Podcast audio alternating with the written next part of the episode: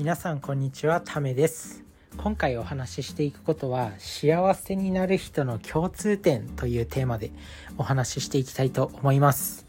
でまああの今回はねあの勉強したことをあのアウトプットしていくんですけど、まあ、自分自身このラジオ、まあ、自分で学んだことを発信して自分自身の学びにもしていきたいし、まあ、それを聞いてくれた人の学びにもしたいなということでまあ、発信してるっていうのもあるんですけど今回はねその幸せになる人の共通点っていうのをちょっと読んだ本で学んだんでまあアウトプットしていきたいと思います。でこれハーバード大学が明らかにした幸せになる人の共通点まあ研究がありましてハーバード面研究って言って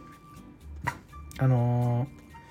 ー、75年っていう長期間にわたって人の幸福度に影響を与える要素について、まあ、研究したこのハーバード面研究っていうのがあるみたいです。で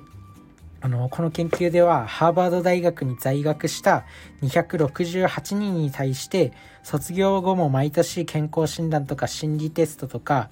を行って、まあ、仕事とか収入結婚離婚子育て老後とかあのどのような人生を歩んでいくのかを追跡調査したと。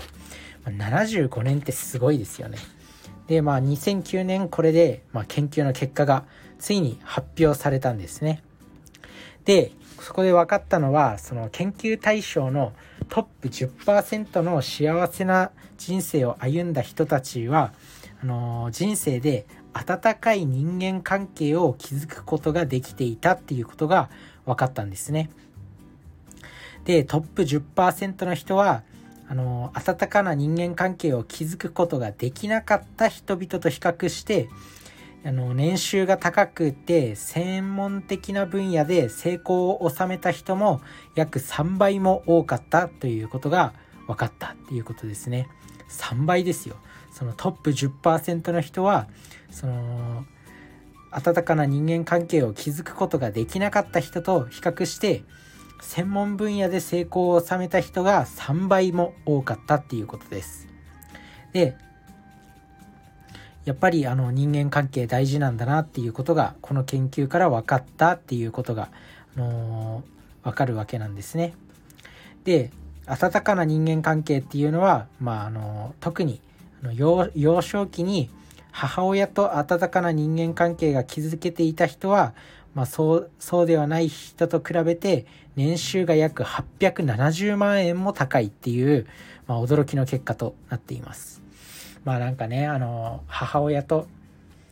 いい関係を築くっていうのもなかなか親ガチャ的なところはあるんですけどまあねあのなんかやっぱ母親に優しくされてた人って、まあ、後の人生しっかりと歩んでるなっていう印象はありますなんかあのいろんなドキュメンタリー番組とかでなんかそういうのあるじゃないですか。なんかそう思いますね。まあ自分自身に置き換えて考えてみるとまああのそんなに別に温かな母親ではなかったなっていうふうに思うんでまあねあの他の要素で挽回したいなっては思うんですけどまあ母親と温かな人間関係が築けていた人はもう勝ち組です。人生イージーモードです。おめでとうございます。870万円も高いという結果が分かっているんです。で、まあ、温かな人間関係を築ける人がやっぱり幸せを手に入れるっていうことでしかも年収も高くなるっていうことで、まあ、やっぱ温かな人間関係築きたいじゃないですか。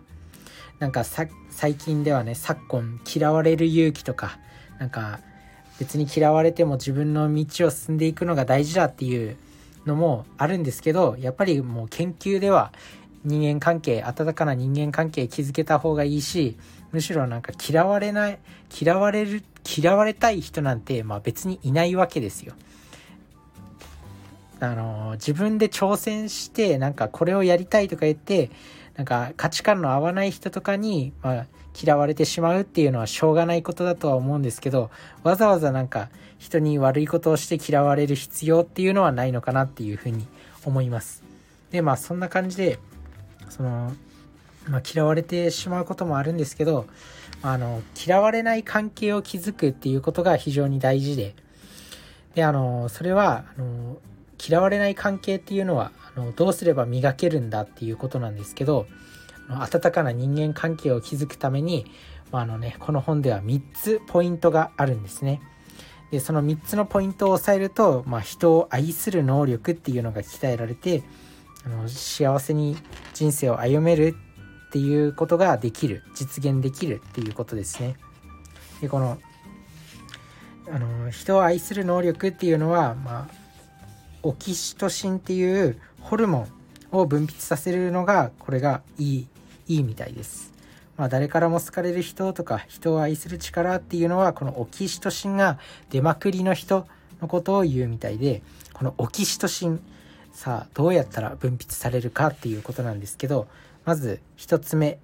スキンシップですね。これは人と直接触れ合ったりとかすることですね、まあ、恋人がいたりとかあの配偶者がいたりとかあの子供がいたりとかいう人は、まあ、毎日ハグしたりとか、まあ、そういうことが大事みたいです。でまあそんな人いないよっていう人は、まあ、動物とスキンシップでもオキシトシンが分泌されるっていうことが分かってるんでまあねあのそういうあの彼氏も彼女もそんな人いないよってまあ自分もそうなんですけど、まあ、動物を飼うといいみたいです。で2つ目心温まる映画を見るということもこれもあのオキシトシンを分泌させてくれるあの要素の一つみたいですね。これはあの視覚から入り込んだ情報を自分の体験のように認識してくれるっていうあの人間の脳の人間の脳にはミラーニューロンっていう性質があるあるので、まあ、これをあの心温まる映画を見てあのオキシトシンを分泌させるっていう方法ですね、まあ、心温まる映画っていろいろあると思うんですけどまあなんだろうなあの心温まる映画で検索してまあ、出てきた映画を見るといいと思います。まあ、自分自身心温まる映画って何だったかなと思うと、まあ、きっとうまくいくっていう映画、まあ、インドの映画だったと思うんですけどそれは非常にあの良かったなって今思い出してみると思います。是非見てみてください。きっとうまくいくです。で3つ目3つ目のオキシトシンを分泌させる行動なんですけどこれはあの1日1膳ではなくて週1午前をするといいみたいですね。まあ1日1個いいことをしようではなくて、まあ、週1回この日をいいことをしようっていうふうに決めてその日にあのなんかいいことを親切な行動を5つやるっていうことです。であの毎日親切なことを1個するよりも、まあ、週1回って決めて集中的にした方があの記憶に人の記憶に残ってオキシトシンの分泌も非常に高まるということが分かっているということです。なのでね、是非あの今回